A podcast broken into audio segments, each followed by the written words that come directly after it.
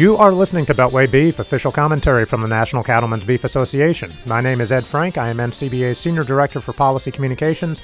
Joining us this week is Kent Bacus. Kent is NCBA's Senior Director of International Trade and Market Access. Kent, thanks for joining us. Always good to be here, Ed. All right, now, Kent, uh, as everybody knows, there was a big, big hearing in Washington, D.C. this week.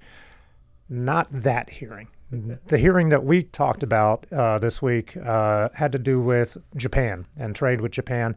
The House Ways and Means Committee, uh, subcommittee on trade, had a hearing uh, about the, the Japan trade deal.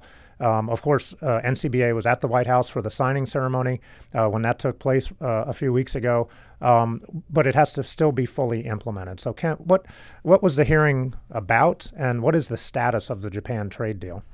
Yeah, so this the hearing this week with House Ways and Means was was looking at the overall deal itself. Um, you know, Democrats criticized the administration for not being part of the process, uh, and they criticized for the administration for not being there at the hearing. It was primarily witnesses that are from different industries, but you know, at the same time, Republicans talked about the benefits of the agreement. So this was uh, just really an opportunity for for people to you know, kind of air both sides of this. I think there's general agreement that this is a great first step and that we're, we're going to have to work towards a more comprehensive agreement.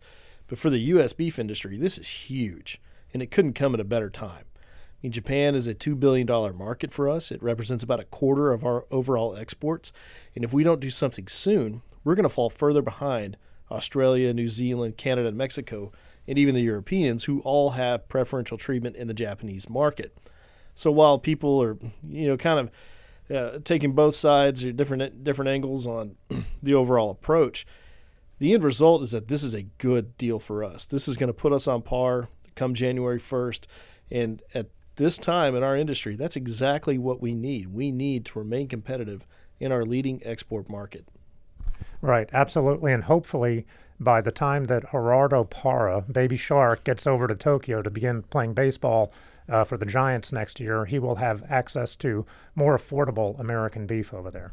I think uh, you know for for Parra to remain competitive, you know. I think he's going to need that high quality U.S. beef. It's going to have to fuel him like it fuels so many other athletes.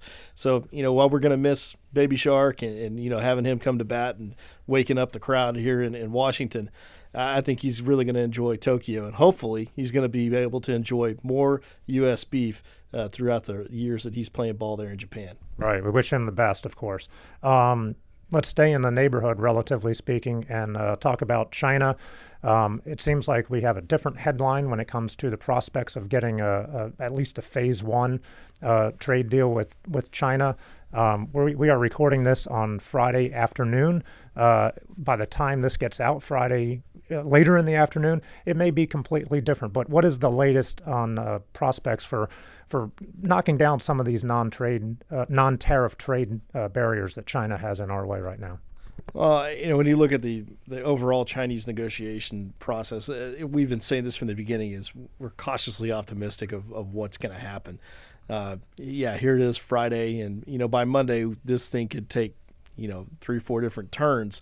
It just depends on on what happens trade is is part of a much larger conversation with the Chinese right now.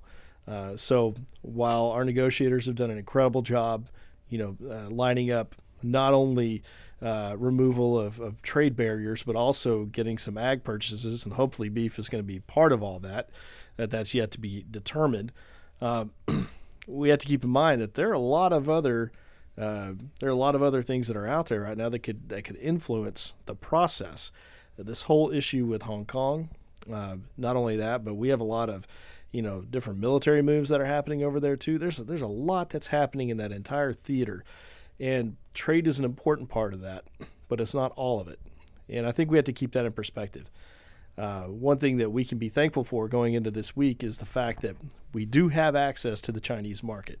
So if we can correct some of these issues with the tariff and with the non-tariff trade barriers, China could be a tremendous market for us. But you know, anything worthwhile doesn't come easily, and this is going to continue to uh, to be a, real process for us to work through. Uh, but the end result could be very good, and so I think it's important we continue to support the administration and their efforts, and we really need to uh, to see this uh, come to fruition. Hopefully by the end of the year. Okay, and then speaking of uh, the end of the year, um, let's talk a little bit about USMCA. We're hopeful that that is going to get across the finish line.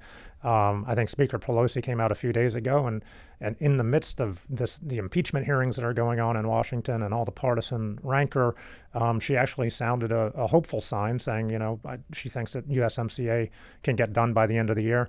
And then I think maybe 24, 48 hours later, she said, no, nah, probably can't get it done because the impeachment is taking up too much of the oxygen.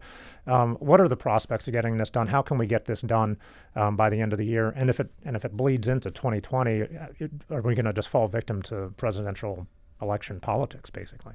You know, I, I kind of think there may be a lot of sleight of hand that's that's working here. I, like you said, you know, um, one day she is saying that we can we're going to have a vote on this. We want to have a vote on this by the end of the year, and then you know, uh, just a few hours later, it's well, we don't know. I mean, it could get pushed to next year.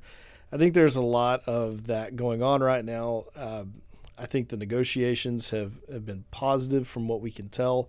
Uh, we still need to know a little bit more about what all uh, we're going to agree to with this, but I think that uh, you know Congress is ready on both sides to to put this behind them. Hopefully, that means that they're going to vote for it and it's going to go into action. The other alternative that we need to be prepared for is that this could get delayed. And you know, the last thing we want to do is see this punted, not just to next year, but the year after that. It'd be after an election year. Uh, that's the last thing we want to see. But the reality is, the further this slips, in the and you know into December and into January, and into the election year, the harder it's going to be to actually vote on this. I mean, next year it's going to be hard for Congress to vote to keep the lights on, much less pass a major trade agreement like this. So, it's critically important that everyone reach out to their members of Congress and demand a vote in 2019. We cannot afford to wait any longer.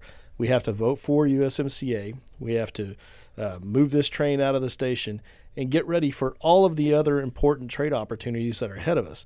But if we fail to act, that sends a message to the rest of the world that the United States is not open for business and that they should look elsewhere. And that is not the message we need to send going into 2020.